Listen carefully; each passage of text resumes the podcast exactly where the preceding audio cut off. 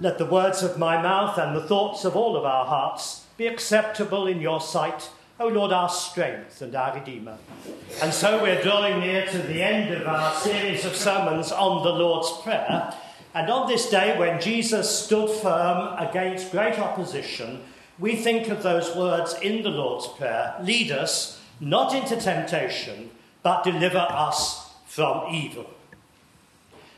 I remember a cartoon that I saw in a magazine recently about a toddler who had the messiest of faces and the most cheeky smile, sitting in his high chair. And underneath were the words, When I'm good, I'm very, very good, but when I'm bad, I'm happy. and that reminds me of a dear old lady I used to visit in one of my earlier churches. She was nearly blind, virtually deaf, and really could hardly walk. So I used to visit her quite regularly. And every time I left her, I would go at the door and say, Bye then, Jean, be good. And she would go chuckling back down the corridor saying, Aha, be good, a chance would be a fine thing. I'll never forget that. It kind of summed up that sense of humour that kept us go- her going. But so many good jokes do imply that good behaviour is boring and dull, and that to be sinful or selfish is always enjoyable. Sin, though, according to the Bible and the teaching of Jesus, is a serious business, and evil is very much a reality. Last week, we were thinking about forgiveness for the past and our need to forgive those who have wronged us. We sought the healing of relationships in the present. But this week, we ask that God will toughen us up to face the future as we pray. Lead us not into temptation, but deliver us from evil. I always think that that presents a very real problem. People say, Why on earth do we pray that God won't lead us into temptation? Surely he wouldn't do that anyway. He wouldn't want to seduce us into sin, so why bother asking him not to? Besides, temptation is such an integral part of human nature that we can't imagine life without it. Indeed, the very fact that we are tempted is part of the glory of our humanity. We're not robots. We're not programmed automatically to respond in a particular way when challenged. Instead, we are people made in the image of God and thus given the freedom to make our own choices. Free will is an essential part of what it means to be human. But Luke, in his version of the Lord's Prayer, emphasizes the seriousness of sin and he says, Do not bring us to the time of trial. And the same words are found in Matthew, but he adds, But rescue us from the evil one. Essentially, this is a prayer for protection in the time of trial, testing, and temptation. So, how can we get over this? And I want to suggest that a bit of punctuation would actually help. Don't forget that there was no punctuation in the Old Greek language in which the New Testament was written. It was originally spoken, and people knew when the pauses came. Punctuation came in much later. And when they put the punctuation in, they forgot to put a comma somewhere. Lead us, comma, not into temptation, comma, but deliver us from evil. And that comma makes all the difference in the world. Don't lead us into temptation. We need to stand firm then so deliver us from evil and give us the strength that we need so that we can move forward positively. Lead us not into temptation, but deliver us from evil. For there is a tremendous difference between temptation and sin. The New Testament teaches the full humanity of Jesus. He would have had all the normal appetites and cravings of the rest of us, but he didn't give in to them. And that's expressed beautifully in the Epistle to the Hebrews, chapter 4, where we read, We do not have a high priest who is unable to sympathize with our weakness, but we have one who, in every respect, has been tested as we are, yet without sin. He's been tested, he stood firm, and that's an example and a challenge to us. Humanly speaking, Jesus need not have died. He could so easily have returned to the relative obscurity and safety of Galilee and carried on a gentle teaching ministry and lived to a ripe old age. But this would have been a denial of his vocation. He knew that God had a far bigger work for him to do. It's just that it took him some time to come to terms with the sacrificial cost of his calling. So, in the Garden of Gethsemane, on that first Maundy Thursday, we see him wrestling with that destiny. The horror of the cross looms before him, and he yearned for release. He said, in effect, to God, Lord, if there's any other way in which you can fulfill your purposes, I don't want to have to go through the cross. So now's the time. Show me that there is another way, and then we'll be okay. But he got to the point where he said, Father, if you're willing, remove this cup from me. But then went on to say, But not my will, but yours be done. I'm willing to stand firm. Give me the strength I need and use my sacrifice to fulfill the way of salvation for your people. And there we see the fullness of the humanity of Jesus. Naturally, he wanted to avoid suffering one of the most cruel and painful deaths ever invented. And yet, with strength of character and commitment, he stood firm for what God was calling him to be and to do. And I believe that there is, in a very real way, the victory of the crucifixion was won on Maundy Thursday. One in the Garden of Gethsemane, when Jesus had accepted the will of the Father and was determined to fulfill it. His mind was made up. He would go ahead, and he knew that strength would be given. So, as we have seen from Jesus in Gethsemane, there is nothing wrong with being tempted, but yielding is quite another matter. Just as an athlete goes through a rigorous program of training so as to give of her best, so God uses temptation as part of the toughening up process through which we're enabled to grow and mature.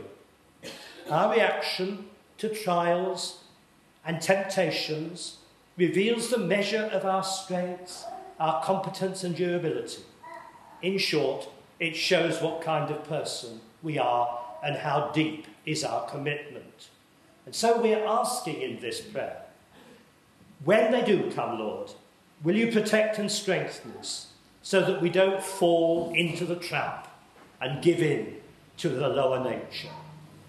Paul gives us a very helpful message in 1 Corinthians chapter 10 when he says, No testing has overtaken you that is not common to everyone. But God is faithful, and He will not let you be tested beyond your strength. But with the testing, He will also provide the way out so that you may be able to endure it. Well, the New Testament teaches us that there's always a spiritual go- battle going on in all of our lives, and He warns us to be on our guard. I suppose many of us feel sometimes as though we're like a walking civil war because there's a battle going on between our highest ideals and our lower nature, and we need to stand firm for what we believe to be right. In our best moments, we aspire to the highest, and yet in reality, finish up doing what we don't really want to do at all. And Paul writes about that in the seventh chapter of Romans in these words. And these are the things that he learned, not from a textbook, but on the anvil of his own experience. So I find it to be a law that when I want to do what is good, says Paul, evil lies close at hand. For I delight in the law of God in my inmost self, but I see in my members another law at war with the law of my mind, making me captive to the law of sin that dwells in my members. Oh, wretched man that I am!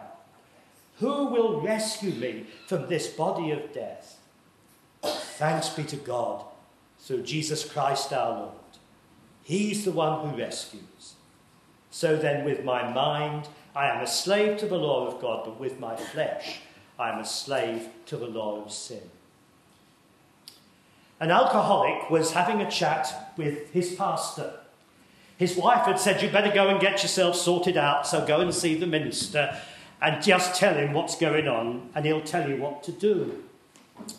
And so the minister listened very, very carefully to what the alcoholic was saying, of how he said one thing and yet couldn't kind of do what he said he was going to do. And the minister listened very carefully and then quietly began to say, The good that I want to do, somehow I can't do it. And the evil that I don't want to do, that's what I fall into. Oh, wretched man that I am, who can deliver me from the bondage of this death?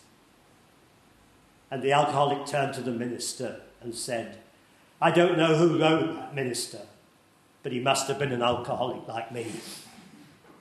It's talking about the human experience, that battle that's always going on within us. We know what is right, but we don't always do it. Paul really understood the human condition. He knew that sin is not so much conquered in the moment of temptation, but in the long prayerful discipline that precedes it. Or as Kenneth Slack puts it, our betrayal comes not when we're being severely tested in the obvious way by grief, suffering, and temptation, but when we're letting our souls take their ease. So, we dare not give in to complacency. It's imperative that we hold on to Christ at all times, or rather realize that He's holding on to us, and then we can stand firm for what we know to be right. So when we pray, deliver us from evil, we are using the image of slavery.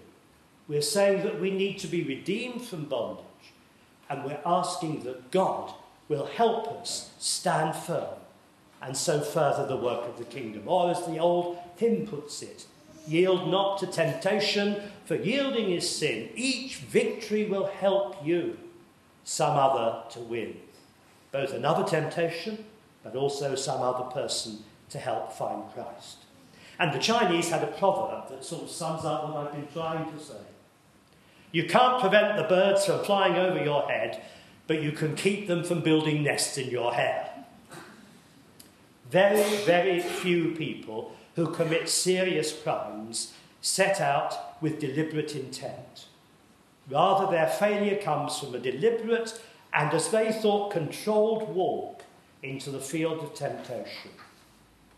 For example, it's imperative that someone who wishes to give up drinking stay away from the pub, or that someone who's a slimmer stays away from the cake shop and the chocolate counter. Perhaps that's a bit near for home for people like me. But likewise, if we want to be delivered from the evil one, we should keep out of his way. We dare not go out looking for him or flirt with him. We can't expect God to help if we're determined to make fools of ourselves. And nothing gives temptation a foothold more than overconfidence. A lion tamer was bitten by the lion that he trained for years. And reflecting, he said, I was playing with it and thought it was only playing with me. It gave him a false sense of security. He was caught off guard. And similarly, when we play with our temptations, we find that they play with us.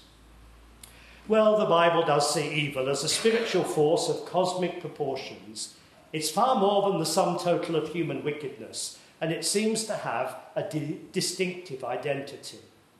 Dark forces of evil pervert and imprison so many human hopes and dreams and seem to follow an organized plan to undermine the purposes of God. Paul reminds us of the inadequacy of human resources alone to deal with such a powerful reality. And so in Ephesians, as we've already read in this service, put on the whole armour of God so that you may be able to stand against the wiles of the devil. For our struggle is not against enemies of blood and flesh, but against the rulers, the authorities, the cosmic powers of this present darkness, against the spiritual forces of evil in the heavenly places. So we dare not underestimate the enemy.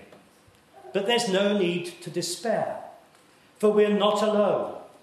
God is on our side, and his power is greater than that of the evil one. And by his grace, we can live the victorious Christian life. So, in resisting temptation, treat evil seriously, but treat God even more seriously, for he won't let us down. So, Patrick's breastplate, a prayer that means so much to so many and has done for centuries. St. Patrick, rise, use this prayer.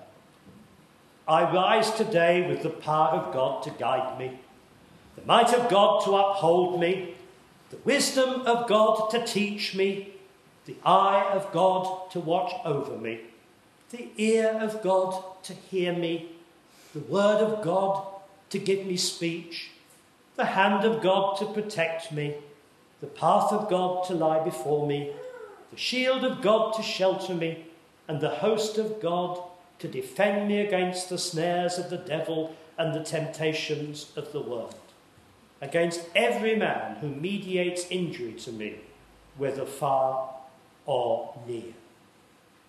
So we pray, lead us not into temptation, deliver us from evil, and then pray that by his Spirit we will stand firm in times of trial and be delivered from the clutches of the evil one. Lead us not into temptation, comma, but deliver us from evil. Let us pray.